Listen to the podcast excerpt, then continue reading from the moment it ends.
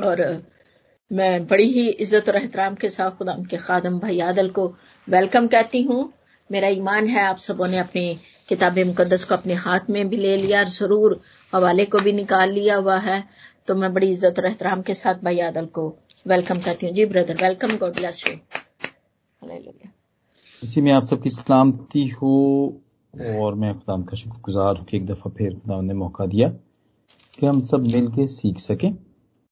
तो मैंने यहाँ पर टेक्स्ट रीडिंग लिखी है। फिलिपियों के चौथे बाब की मैंने यहाँ पर रीडिंग लिखी है। प्लीज़ वो अगर किसी ने निकाली है तो वो ज़रूर उसकी उसको पढ़े। फिलिपियों का पहले चौथा बाब उसकी पहली तेरह आयात। नया ड्रामा में से आए देखें, हम फिलिपियों उसका चौथा बाब और पहली तेरह याद हम पढ़ेंगे। कलाम मुकदस में मेरे लिए यू लिखा गया है। इस वास्ते, ए मेरे प्यारे भाइयों, जिनका मैं मुश्ताक हूँ, जो मेरी खुशी और ताज हो, ए प्यारो खुदावन में इसी तरह कायम रहो। आमीन। मैं यहूदिया को भी नसीहत करता हूँ और सुनतखे को भी, कि वो खुदावन में यक दिल रहे। और सच्चे हम खिदमत तुझसे भी दरखास्त करता हूँ, कि तू उन औरतों की मदद कर, क्योंकि उन्होंने मेरे साथ खुशखबरी फैलाने में किलमेनस और मेरे उन बाकी हम खिदमतों समेत जान फिशानी की, जिनके नाम किताब हयात में दर्ज हैं। खुदावन में हर वक्त खुश रहो, फिर कहती हूँ, फिर कहता हूँ, खुश, के खुश रहो। तुम्हारी नर्म जाजी सब आदमियों पर साहिर हो। खुदाम करीब है, किसी बात की फ़िक्र ना करो। खुदाम करीब है, किसी बात की फ़िक्र ना करो, क्योंकि हर एक बात में तुम्हारी दरख्वास्तें दुआ और मिन्नत के वसीला से शुक्रगुजारी के साथ खुदा के सामने पेश की जाए। तो खुदा का इतमान जो समझ से बिल्कुल बाहर है, तुम्हारे दिलों और ख्यालों को मसीह यस्सु में महफूज रखेगा। गर्स ए भाइयों, जितनी बातें सच हैं और जितनी बातें शराफत की हैं, और जितनी बातें वाजिब हैं, और जितनी बातें पाक हैं, और जितनी बातें पसंदीदा हैं, और जितनी बातें दिलकश हैं, अगर जो नेकी और तारीफ़ की बातें हैं, उन पर गौर किया करो। जो बातें तुमने मुझसे सीखी और हासिल की और सुनी और मुझमें देखी, उन पर अमल किया करो। तो खुदा जो इतमान का चश्मा है तुम्हारे साथ रहेगा। मैं खुदावन में बहुत खुश हूँ कि अब इतनी मुद्दत के बाद तुम्हारा ख्याल मेरे लिए सरसब्ज हुआ। बेशक तुम्हें पहले भी इसका ख्याल था, मगर मौका न मिला। ये नहीं कि मैं मोहताजी के लिहाज से कहता हूँ, क्योंकि मैंने ये सीखा है कि जिस हालत में हूँ, उसी पर राज़ी रहूँ। मैं पस्त होना भी जानता हूँ और भरना भी जानता हूँ। हर एक बात और सब हालतों में मैंने शेर होना, भूखा रहना और भरना, घटना सीखा है। जो मुझे ताकत बख्शता है, उसमें मैं सब कुछ कर सकता हूँ। जो मुझे ताकत बख्शता है उसमें मैं सब कुछ कर सकती हूँ। आमीन आमीन। आमीन आमीन आमीन। मेरा तस्फरदौस ये आपकी पसंदीदा आयत है। वेरी कि जो मुझे ताकत बख्शता है उसमें मैं, मैं सब कुछ कर सकती कर सकता हूँ। उनका शुक्र हो। Thank you very much for good reading एक दफ़ा फिर हम मिलके सीखेंगे और इसी आयत पे आज हम मिलके सीखेंगे कि I can do all things through Christ जो मुझे ताकत बख्शता है, उसमें मैं सब कुछ कर सकता हूँ। जी मेरे अजीजों जैसा कि आपने देखा, ये पालूस रसूल कह रहा है, और ये अपने साथियों को वो वो ये ये ये सब बातें कह रहा है, बल्कि इंस्ट्रक्शंस दे रहा है ये, और वो अपना नमूना उन्हें पेश करता है। अपने आप को वो मिसाल बनाता है, और वो उनको ये सारी बातें कह रहा है कि जो मुझे ताकत बख्शता है, उसमें मैं सब कुछ कर सकता हूँ। ये उसका तजर्बा है, रूहानी तजर्बा, जैसे कि हम सबकी जिंदगियों में होते हैं, होते रहते हैं। जैसे जैसे हम खुदा के साथ चलते हैं तो वो फिर इसी तरह हमारी ज़िंदगी में तजर्बे होते रहते हैं। तो इसी तरह पालूस रसूल भी अपने साथियों को, अपनी इस कलीसिया को, जिसने जिसे उसने कायम किया था उनको ये लिखता है। जैसा कि पालूस रसूल इस वक्त कैद की हालत में है मेरे जीजो ये थोड़ा सा इसके बारे में इस के बारे में सीखें हम। ये जो खत लिखा फिलिपियों का जो खत लिखा इसके बारे में देखें कि ये कहाँ कहाँ पे लिखा गया। तो था तो ये कैद की हालत में लेकिन उसमें भी इसने इस, उसने उसने अपने आप को रोका ना कि वो एंजलिज्म का काम ना करे बल्कि उसने इसको होने दिया वो करता रहा ये।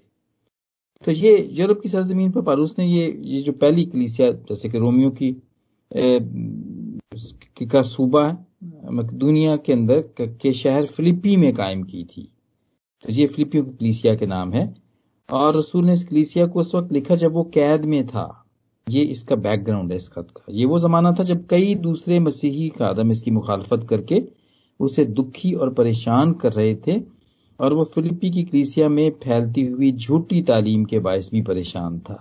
ताहम इस खत से खुशी और एतमाद झलकता है जो यसु मसीह पर पालूस के गहरे और मज़बूत ईमान का मजहर है।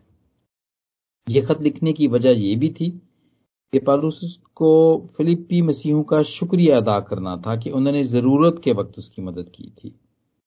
वो इस मौके को इनकी कीन दहानी के लिए इस्तेमाल करता है और उसकी और अपनी मुश्किलों और मुसीबतों के बावजूद हौसला इतमाद, कि वो हौसला इतमाद रखें।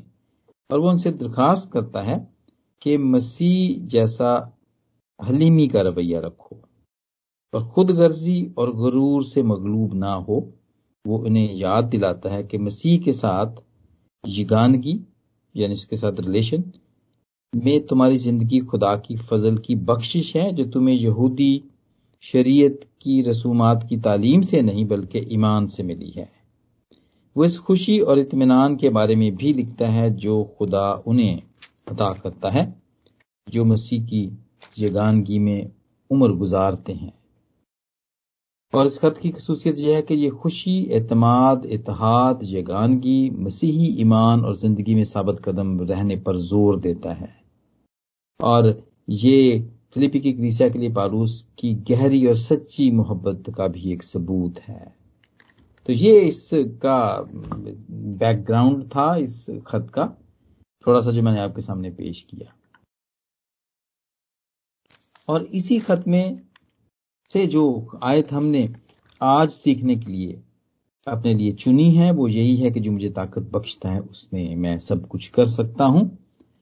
और मेरे जो, वो आयत है जो कि हम में से बहुत सारे लोग इसको इस्तेमाल करते हैं। जैसे कि पालू ससूल ने भी अपनी खिदमत के कामों के बारे में बताया और उसने इसी आयत का हवाला दिया कि वो, इस बात पे उसका उसका ईमान था कि जो उसे ताकत बख्शता है वो उसमें उसने सब कुछ किया।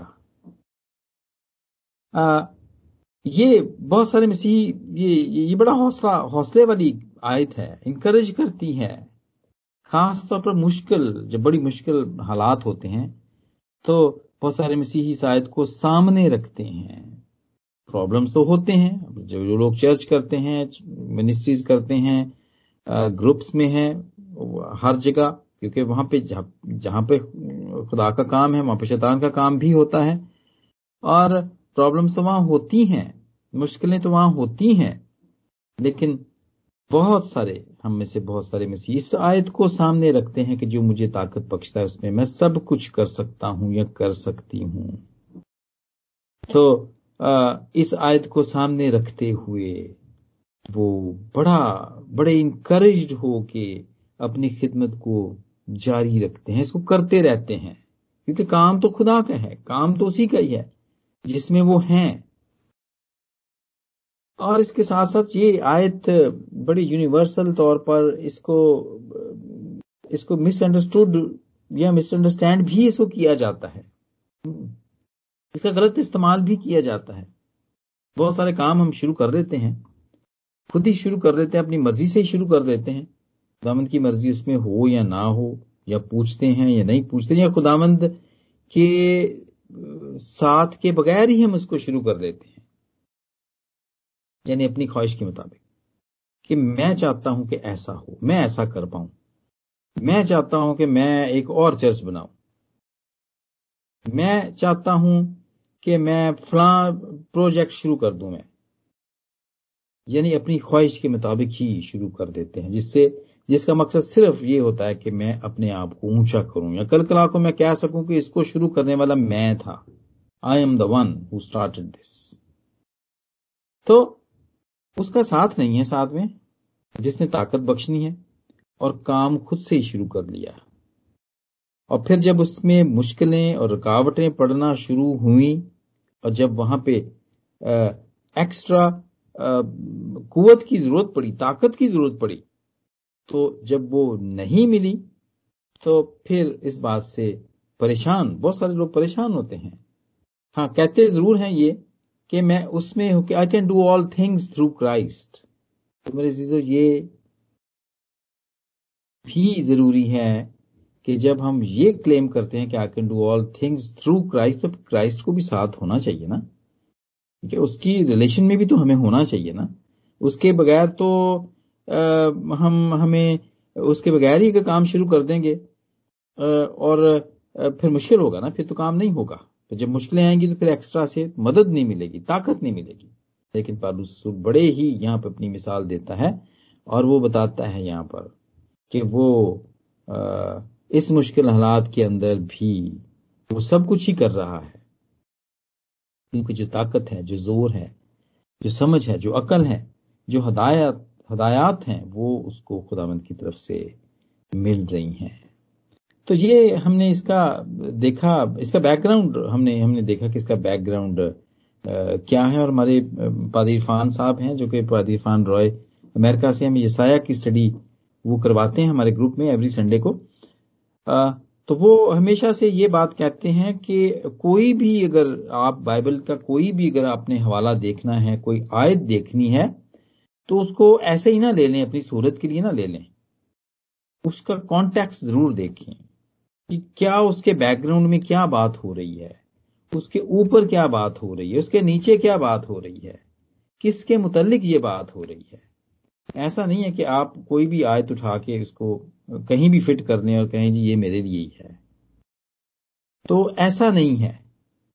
ऐसा ऐसा ऐसा नहीं है, क्योंकि बाइबल को पढ़ने का और बाइबल की आयात को के, के बारे में सीखने का खुदा के कलाम को सीखने का जो तरीका है वो यही है कि आप इसके सारे हालात का जायजा लें और फिर देखें कि खुदामंद आपसे किस तरह बात करता है। और हम देखते हैं मतलब खुदामंद के देखें जब बनी इसराइल जब निकल के आ रहे थे या खुदामंद ने जब उनसे वादा किया था कि वो इनको निकालेगा और वादे की सरजमीन तक वो पहुँचा, वो पहुंचाएगा। तो साथ साथ में उसने ये भी कहा था कि तुम अपने सारे दिल, अपनी जान, अपनी सारी कुवत, अपने सारे जान से तुम उससे मोहब्बत करते रहो, प्यार करते रहो। तो सिर्फ़ वादा ही नहीं, उसके साथ कंडीशंस भी हैं। तो हर एक आयत, जितनी भी आयत है, वो सिर्फ़ अकेली ही ना उसको लें। हमें नहीं लेना चाहिए, बल्कि उसके साथ जो और भी चीज़ें जुड़ी हुई हैं, हमें उनको भी देखना चाहिए। हमें उनको भी देखना चाहिए कि उसके साथ क्या वादा है। और आज भी दुनिया के अंदर मसीही अपने मुख्तलिफ़, वो सफ़र, सफरों में हैं। वो, बहुत सारे बहुत सारे काम मिनिस्ट्रीज शुरू की हुई हैं उन्होंने, और ये भी एक सफ़र है, क्योंकि जब हम कोई भी काम शुरू करते हैं तो वो हमारा सफ़र शुरू हो जाता है। बहुत सारे लोग हैं जो यकीन यहाँ पर भी हैं वो थाई के अंदर हैं वो मलेशिया के अंदर है सिंगापुर के अंदर हैं वो यहाँ पे बैठे हुए हैं वो। आ, और अच्छे वादे की सरजमीन पे जाने का इंतज़ार कर रहे हैं वो। लेकिन मेरे जीजो हमेशा इस बात को स्टोरी ऑफ़ एक्सिडस को हमेशा याद रखें आप। मिस्र की गुलामी से छुटकारा दे के वादे की सरजमीन तक के पहुँचने की कहानी को हमेशा याद रखें आप। कोई भी काम शुरू करते हैं तो वो सफ़र है, मसीह के अंदर सफ़र है वो। चाहे हम घर में बैठ के ही कर रहे हैं, कोई ना कोई प्रोजेक्ट कोई ना कोई इवेंजलिज्म कर रहे हैं, या हम थाई में, मलेशिया या सिंगापुर में बैठ के कर रहे हैं, आप इस सबको ज़रूर याद रखें। ये स्पेसिफिक तौर पे खुदावंद ने हमें सिखाने के लिए ये सारी मिसालें रखी हैं कि कभी कभी फिर चालीस दिन का सफ़र चालीस साल का भी हो जाता है। चालीस दिन का सफ़र चालीस साल का, क्योंकि इनके साथ कंडीशंस थी। इन वादों के साथ कंडीशंस थी, जो कि वो उसको पूरा नहीं करते रहे, वो बुड़बुड़ाते रहे, और वो वादे की सरजमीन तक नहीं पहुँच सके। मेरे जीजो इस बात को ज़रूर याद रखें। कोई भी काम अगर हमने अपनी ख्वाहिश के मुताबिक उसको अलग करके शुरू कर दिया है। इस आयत को गलत लेके शुरू कर दिया है कि उसमें होकर मैं सब कुछ ही कर सकता हूँ because I am evangelist I am Christian तो मेरे अजीजों, ऐसा नहीं है, क्योंकि उसकी जितनी भी हदायत हैं, उसके जितने भी हुक्म हैं, उसके जितने भी वादे हैं, उसके साथ कंडीशंस हैं। वो हमें जब हम उसके साथ जब एक सफ़र को शुरू करते हैं तो बिल्कुल इसी तरह वो भी हमें विल्डरनेस में भेज देता है। वीरानों में, सुनसान जगह पे, जंगलों में हमें कहाँ कहाँ से चलना पड़ता है? कौन कौन सी मुसीबतें नहीं आती हैं? वो बाएँ आती हैं बीच में। मौसम खराब होते हैं बीच में। काटने वाले सांप आ जाते हैं। कभी पानी नहीं मिलता पीने के लिए। कभी रहने के लिए कभी साया नहीं मिलता है। और मेरे जीजो ये सारे सफ़र, कोई भी सफ़र हम जब शुरू करते हैं तो फिर ये सारी चीज़ें आती हैं हमारी ज़िंदगी के अंदर। लेकिन हमने क्या करना है? शिकायत नहीं करनी है, बुड़बुड़ाना नहीं है। और अफसोस, अपने मसीही होने पर भी अफसोस नहीं करना। मेरे बहुत सारे जो लोग थाई के अंदर पहले भी थे, अब भी, उनके साथ मेरी बड़ी बातचीत रेडियो के हवाले से होती रहती है, जो कि अक्सर इस बात का इस बात की शिकायत करते हैं। जी, हम मसीही हैं, इसलिए हमें साइड पे कर दिया जाता है और हमसे तो कादियानी अच्छे लोग हैं। उनको तो फ़ौरन यहाँ पर स्टेटस मिल जाता है, उनका तो काम फ़ौरन फ़ौरन हो जाता है। तो मेरे जीजो ये भी बुड़बुड़ाने के बिल्कुल बराबर है। अपने मसीही होने पर अफसोस किया जाता है कि हमारा काम नहीं होता, इसलिए जी हम मसीही हैं। और कादियानियों का काम हो जाता है। मीन कि वो हमसे अच्छे हैं। और ये ये, या बताने की कोशिश की जाती कि काश हम कादियानी होते। हमारा काम तो जल्दी हो जाता ना। और इस तरह के और बहुत सारे ऐसी मिसालें और हवाले मेरे जीजो चालीस दिन का जो सफ़र है वो फिर चालीस साल का क्यों हो जाता है? इसकी वज़ू वजूहत हैं इसकी। क्योंकि वो कंडीशंस जब हम पूरा नहीं कर पाते हैं और मुझे बड़े अच्छे तरीके से पता है कि जो बहुत सारे लोग जब यहाँ से निकले हैं और गए हैं यहाँ पर गए हैं इमिग्रेशन के लिए गए हैं, मलेशिया, सिंगापुर, थाई के अंदर, वो जब तक पाकिस्तान के अंदर थे, तब तक तो उन्होंने बाइबल को हाथ भी नहीं कभी लगाया था। उनको दुआ करनी भी नहीं आती थी उनको कभी वो चर्च भी नहीं गए थे। लेकिन जब वो आए हैं यहाँ पर और वो एक दिन में तीन तीन, चार चार इबादत भी अटेंड कर रहे हैं। उनको दुआ करनी भी आ गई है बाइबल पढ़नी भी आ गई है। उनको रूहानी महफिल में बैठना भी आ गया है। बड़ी अच्छी बात है, बड़ी अच्छी बात है। और यही बात खुदामद हमें कभी कभी सिखाना चाहता है मेरे अजीजों। वो हमें मुश्किलों से गुजार कर यही बातें सिखाना चाहता है। वो चाहता है कि हम उसकी रफाकत में आए।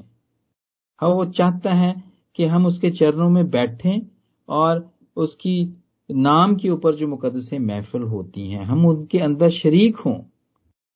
ये खुदामद के सिखाने का तरीका है, और यही बात उसने इसराइलियों के साथ भी की जब उसने उन्हें मिस्र से निकाला। चालीस दिन में वो सीख ना सके ये बातें। तो खुदाबंद ने चालीस साल, उनके लिए चालीस साल मुकर कर दिए। और चालीस सालों में भी majority of the people they could not learn this और वो उसे बेयाबान के अंदर वहीं मर गए वो। और जो वादे की सरजमीन पे गए, वो बिल्कुल नए लोग, नई जनरेशन गई। वो नहीं जा सके, क्योंकि उन्होंने सीखा नहीं।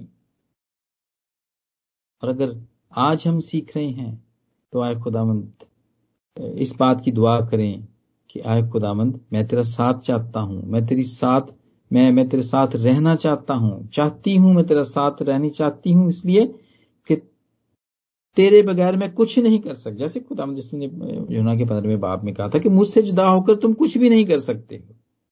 अगर हम अपने आप पे ही काम शुरू कर दें, हम कहें जी हम मसीही हैं और हम सारे काम हमारे लिए हमारा खुदा कर देगा तो खुद ब खुद से नहीं काम होंगे। हमें भी तो कुछ करना है ना उसके लिए।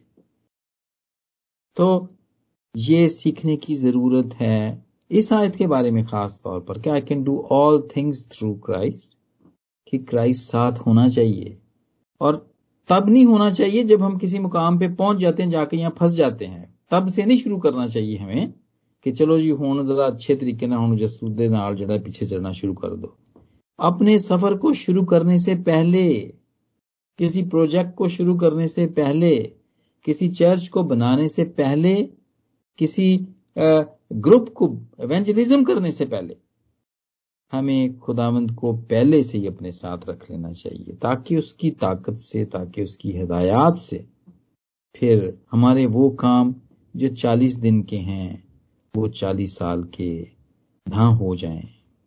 वो ना हो जाएँ। देखें यहाँ पर पारूस, ये बात यहाँ पर कहता है, उसकी सूरत हाल देखें क्या है? वो जेल में है। दो साल दो साल से वो जेल में है। जेल में वो ऐसा कि वो हाउस अरेस्ट में है, इमाल के अठाईसवें बाब की तीस और की आयत में हम देखते हैं उससे आगे कि ये वहाँ पे लिखा हुआ है कि वो कैद की हालत में है, लेकिन वो फिर भी खुदा के काम करने से वो बाज नहीं आता। और सारी कलीसियाओं का दुख और गम उसको लगा हुआ है। उसकी फ़िक्र लगी हुई है उसको, जिसने, जिसे उसने कायम की थी। और इसी जेल की हालत में कहा जाता है कि उसने चार खत लिखे थे। पहला इफ्सियों के नाम फिर फिलिपियों के नाम जो कि आज हम पढ़ रहे हैं और कुलसियों के नाम और फिलामून का खत। ये चार खत उसने उसने कैद की हालत में लिखे थे मेरे जीजो और वो आ, वो वो जेल की कैद की हालत में ही उनकी हौसला फजाई भी करता है सारी कलीसियाओं की और इनकी असलाह भी कर रहा है। जहाँ जहाँ पे वो ठीक नहीं है वहाँ पे उनकी असलाह भी कर रहा है। और वो चाहता है कि वो वो प्रमोट हो, वो खुदावंद में और इसी तरह वो वो बढ़े। और जहाँ पर हमें एक और बात भी इसकी कैद की हालत में मिलती है, जब वो ये खत लिख रहा है, हमें उसके, उसकी उसकी जहनी हालत के बारे में पता चलता चलता है कि he is very uplifted depression नहीं है। स्ट्रेस में वो नहीं है। क्योंकि उसके उसके खतों से हमें पता चलता है। हम हम देखते हैं यहाँ पर। आ, और वो वो वो ये कह रहा है कि मैं हर एक हाल हर एक बात में सब हालतों में मैंने शेर होना भूखा रहना बढ़ना घटना सीखा है जो मुझे ताकत बख्शता है उसमें मैं सब कुछ कर सकता हूँ। वो बड़ा सेटिस्फाइड है। हमारे थोड़े से काम बिगड़ जाएँ तो एकदम हम डिप्रेशन में चले जाते हैं एकदम स्ट्रेस्ड हो जाते हैं हम कहते हैं तो मेरे ते ते मुसीबत तो पहाड़ ही टुट पाया। रेजीजो दुनिया के हालात ठीक नहीं है, बेरोजगारी बहुत हो गई है। हालात ऐसे हैं, सारे बिज़नेस पूरी दुनिया के अंदर बंद है। और मसाइल हैं, ज़िंदगी, रोज़मर्रा की ज़िंदगी के मसाइल हैं। ज़िंदगी की, जो जो रोज़मर्रा की जरूरियात की चीज़ें हैं, वो नहीं है। जैसे हम देखते हैं, बिजली नहीं है, पानी नहीं है, गैस नहीं है। हम हम हम ट्रैवल नहीं कर सकते हैं। इधर उधर जा नहीं सकते हैं कहीं भी। अपने अपने मुल्कों में फंसे हुए हैं। जो छुट्टियों पे आए थे, वो भी उसी अपने मुल्क में फंसा हुआ है। और जो छुट्टियाँ गुजार के जिसने वापस अपने कामों पे जाना है, वो उस मुल्क में फंसा हुआ है। चाहे इंडिया है, चाहे पाकिस्तान है वो। ये भी कैद की हालत ही है। लेकिन हमारा क्या रवैया है? चीज़ों, हमारा क्या रवैया है? अगर हम खुदा के साथ हैं और अगर हम हम हम, हमें ये तजर्बा है कि खुदावंत हमें हमारे कामों में ज़ोर देता रहता है, वो हमें ज़ोर बख्शता रहता है तो हमारा क्या तजर्बा है? हम क्या बयान करते हैं? आप देखें चर्चेज नहीं है। बहुत सारे लोग हैं, वो छोटी मोटी जगह पे वो वो प्रीच करना पसंद ही नहीं करते। वो कहते हैं तीन चार बंदे जी इन्हों के सामने मैं की प्रीच करा। मेरे जीजो देखें पारू रसूल के सामने कोई भी नहीं था। अकेला था, या वहाँ पे सपाई होंगे वहाँ पे। और वो भी प्रीच कर रहा है। ये प्रीचिंग है उसकी। ये तो जेल में होते हुए उसने प्रीच की है। ये सारे वो जो खत हैं, ये प्रीचिंग ही तो है उसकी है और वो हज़ारों साल हो गए इस बात को। और वो, ये खुदाम मसीह के आसमान पे जाने कि साठ साल के बाद ये खत लिखे गए। फिलिपियों का खत लिखा गया। इसके बारे में ख्याल किया जाता है कि ये साठ साल के बाद लिखा गया। और लोग, हम सब लोग इसको आज भी पढ़ते हैं। हम लोग अभी भी इससे तकवीत हासिल करते हैं, ज़ोर हासिल करते हैं। जब हम इसको पढ़ते हैं तो हम अपलिफ्ट होते हैं कि जब वो जेल में होता हुआ ये काम करता है या कर सकता है या वो बड़ा अपलिफ्टेड है मुसीबत के अंदर भी तो फिर हम क्यों नहीं हो सकते? जो कि आसपास बहुत सारी सहूलियात हैं हमारी। हम कैद की हालत में नहीं हैं, फिर हम क्यों नहीं कर सकते? और जब लोग कम हैं, जिनके सामने प्रीच करना है, वो लोग बहुत थोड़े हैं तो हम क्यों नहीं प्रीच कर सकते? उनके लिए, दो आदमियों के लिए भी हम क्यों नहीं प्रीच कर सकते? तो इस किस्म की और भी बहुत सी बातें जहन में आती हैं। सिचुएशन वर्स्ट हो सकती है। हम सब के लिए वर्स्ट भी हो सकती है। बेहतर है तो बड़ी अच्छी बात है लेकिन जैसी सूरतों से, जैसी हालात से पालूस रसूल गुजरता है, वो उसमें भी अपने आप को मिसाल के तौर पे पेश करता है। उसने कोड़े भी खाए मेरे अज़ीज़, और वो कहता है इस बात को। उसको बैद भी लगे, संसार भी हुआ वो, भूख और प्यास भी उसने बर्दाश्त की। सफ़र में रहा समुन्दर के खतरों में रहा, रास्तों के खतरे में, जहाँ पे लूटने के खतरे होते हैं, जान से मार जाने के खतरों में, और फिर अपनी कौम और गैर कौम के खतरे में भी रहा। मेहनत और मुशक्कत भी करता रहा, वो ड्यूटीज़ भी करता रहा। सर्दी में, नंगेपन में, हर एक हालत में वो रहा। फिर भी खुदावंत के साथ उसका रिश्ता कायम ही रहा।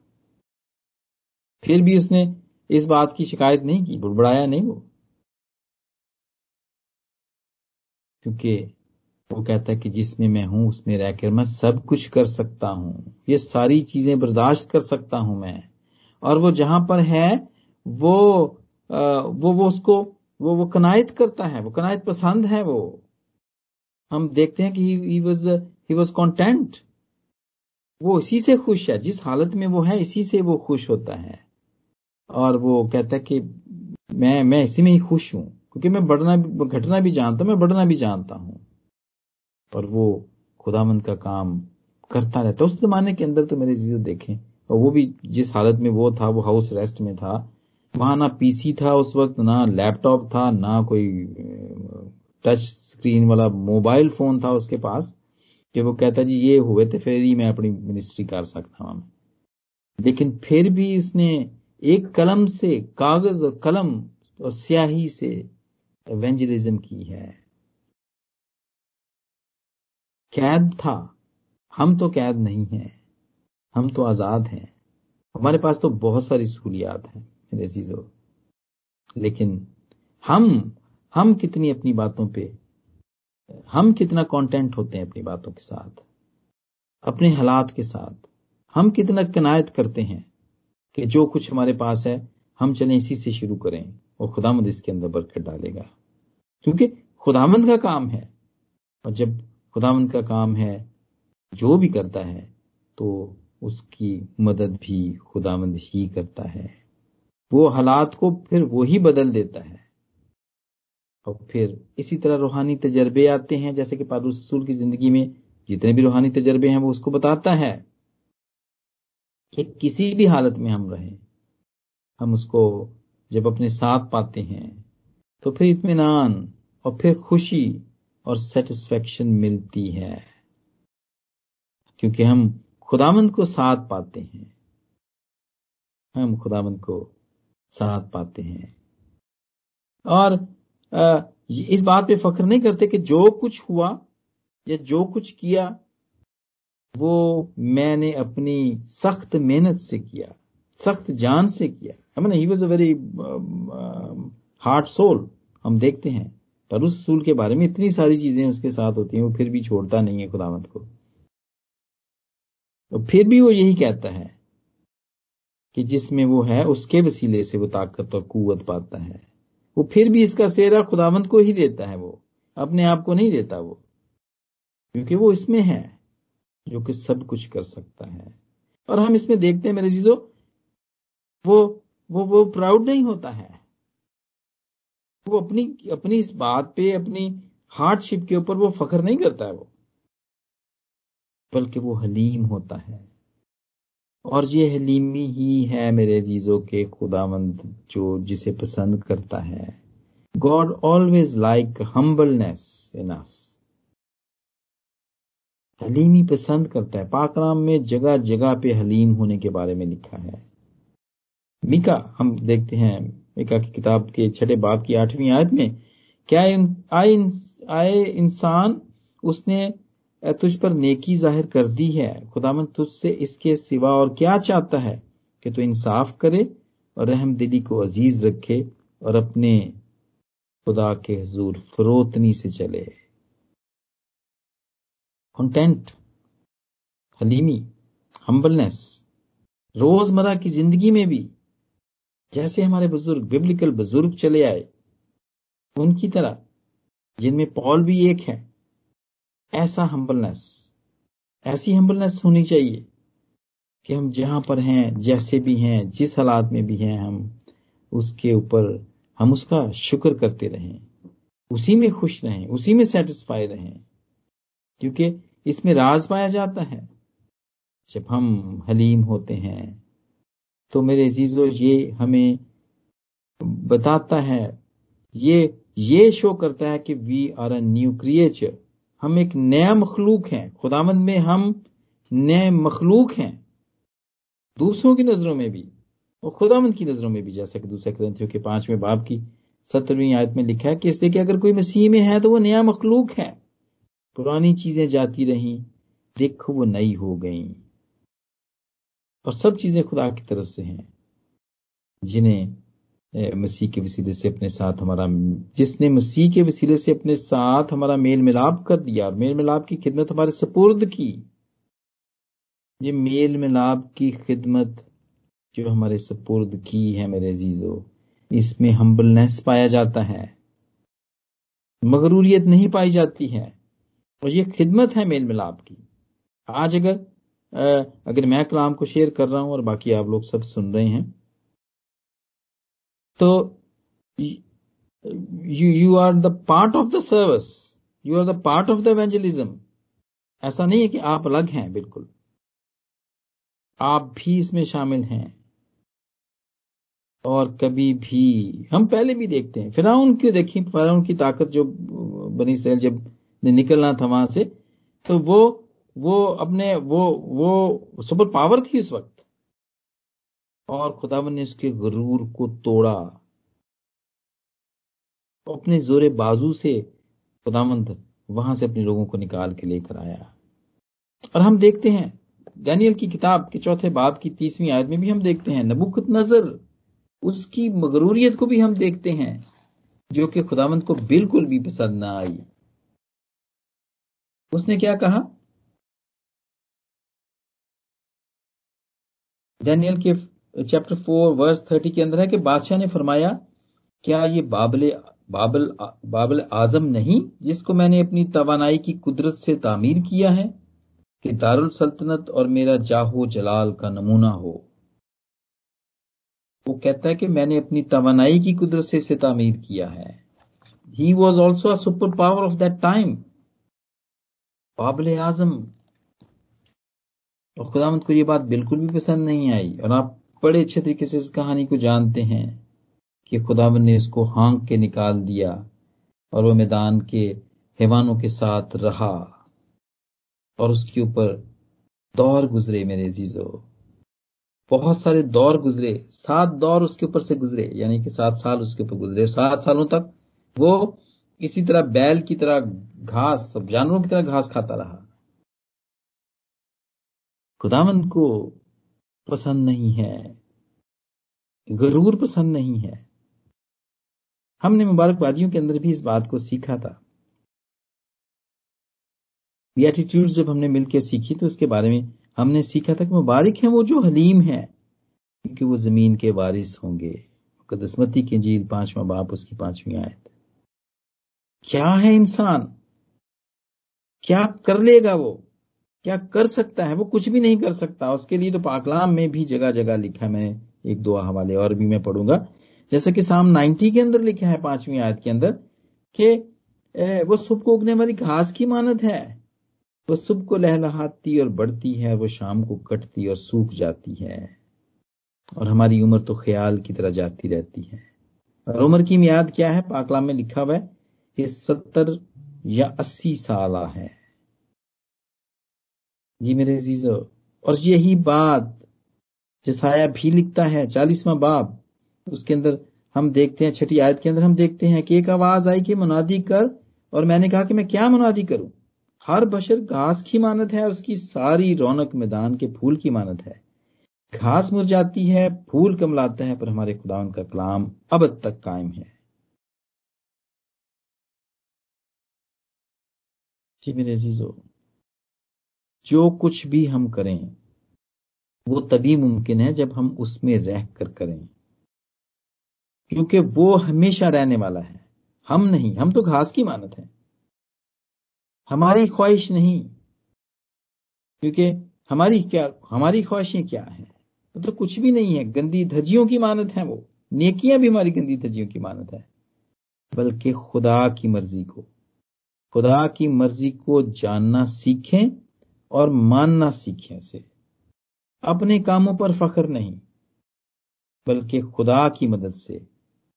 जितने भी काम होते हैं, उस बात पे फख्र करें, खुदा पर फख्र करें कि वो साथ है तो ये हुआ है। और कैसी भी हालत में क्यों ना हो, इवन के कैद की हालत में भी क्यों ना हो, भूख में, नंग में, काल में, जान के खतरों में भी क्यों ना हो, यही कहना सीखें।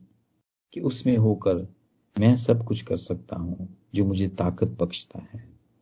लेट्स ट्राई टुडे आज हम ये बात सीखें और जैसे भी हालात हैं, उनके अंदर रहना सीखें और खुदा उनका शुक्र करें। और आज कलाम की सारी शेयरिंग के वसीले से खुदा मुझे और आप सबको बरकत दे। आमीन। आमीन आमीन। थैंक यू भाई आदर, खूबसूरत ब्लेसफुल शेयरिंग के लिए और खुदा करे कि हम उसमें बने रहें, क्योंकि उसमें रहेंगे तो सब कुछ कर सकेंगे और उससे जुदा होकर तो हम जो है वो बिल्कुल माइनस ज़ीरो हैं और कुछ भी नहीं है। आमीन।